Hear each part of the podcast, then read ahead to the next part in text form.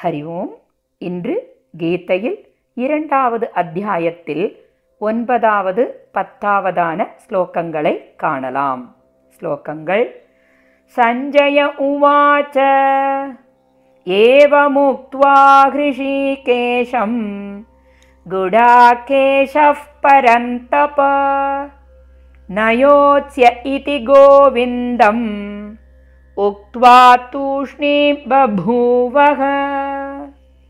सञ्जय उवाच एवमुक्त्वा हृषीकेशं गुडाकेशः परन्तप नयोत्स्य इति गोविन्दम् उक्त्वा तूष्णी बभूवः।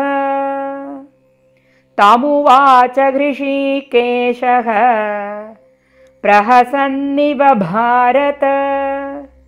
सेनयोरुभयोर्मध्ये विषेदन्तमिदं वचः।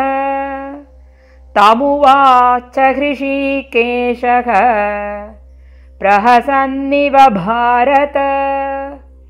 सेनयोरुभयोर्मध्ये विषीदन्तमिदं वचः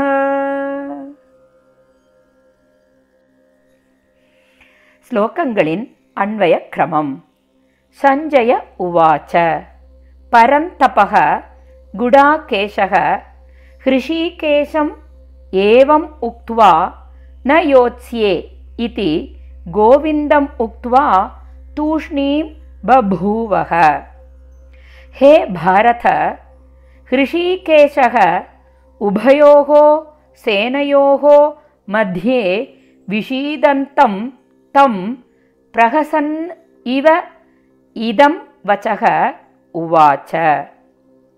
ஸ்லோகங்களின் பாவார்த்தம். சஞ்சயன் கூறியது பகைவனை பொசுக்கும் குடாகேசனாகிய அர்ஜுனன் ஹிருஷிகேசனாகிய கோவிந்தனுக்கு இங்கனம் இயம்பி போர் புரியேன் என்று பேசாது இருந்துவிட்டார்.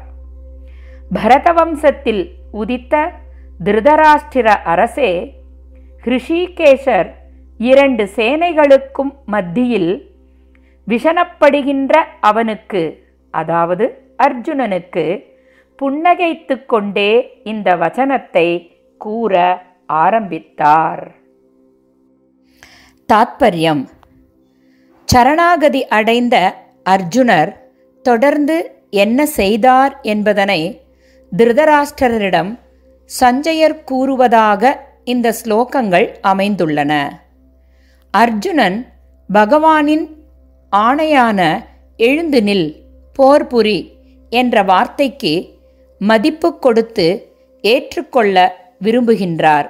ஆயினும் போர் புரிவது முறை என்று அவருடைய மனம் ஏற்கவில்லை.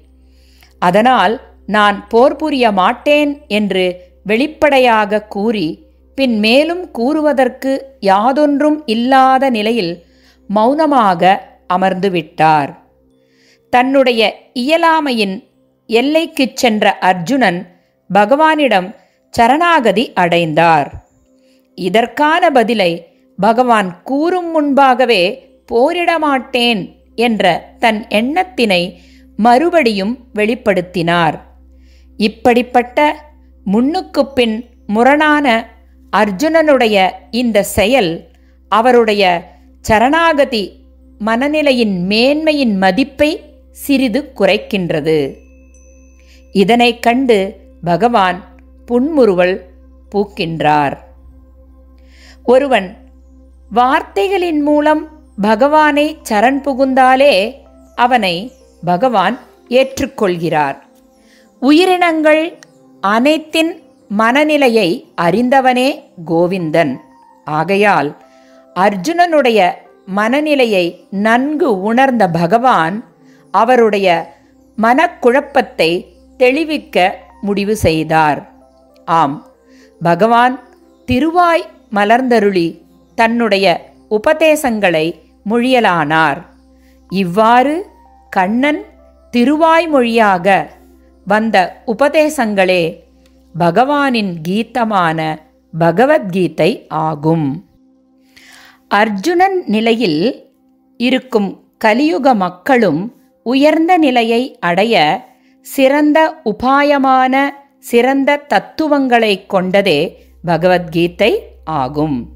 இப்படிப்பட்ட சீரிய கருத்துக்களை கொண்ட கீதையானது உருவான சூழ்நிலை எவ்வாறெனில் தர்மக்ஷேத்திரமாகிய குருக்ஷேத்திரத்தின் ஒரு பகுதியில் கௌரவர் படையும் மற்றொரு பகுதியில் பாண்டவர் படையும் நிற்க இவ்விரு அணிகளுக்கும் நடுவில் வெண்மை நிற குதிரைகள் பூட்டப்பட்ட உயர்ந்ததோர் தேரில் தேரோட்டியாக பகவான் பார்த்தசாரதியும் தேர்தட்டில் பார்த்தனாகிய அர்ஜுனனும் இருந்தனர். இங்கு அர்ஜுனனை காரணமாக கொண்டு மனித இனம் சிறப்பாக உயர்வு பெறும் வழியை காட்டவே பகவான் தமது பாரமார்த்திக உபதேசத்தை இங்கு தொடங்குகிறார். முதலில் ஷரீரம் ஷரீரி அதாவது உடல் அதனுள் உரைபவன் என்னும் பாகுபாட்டை விரித்து உரைக்க ஆரம்பிக்கின்றார் பகவான். துயரில் துவண்டிருக்கும் அர்ஜுனனுடைய நிலையில் உள்ள அனைவரின் துயர் நீங்கும் பொருட்டு பகவானின் உபதேசம் துவங்கியது. கீதாச்சாரியனான கமலக்கண்ணனின் கீதையின் கண்மணி போன்ற கருத்துக்களை நாளை முதல் காண்போம். ஸ்ரீகிருஷ்ணம் வந்தே ஜகத்குரும். ஓம் தத் சத்.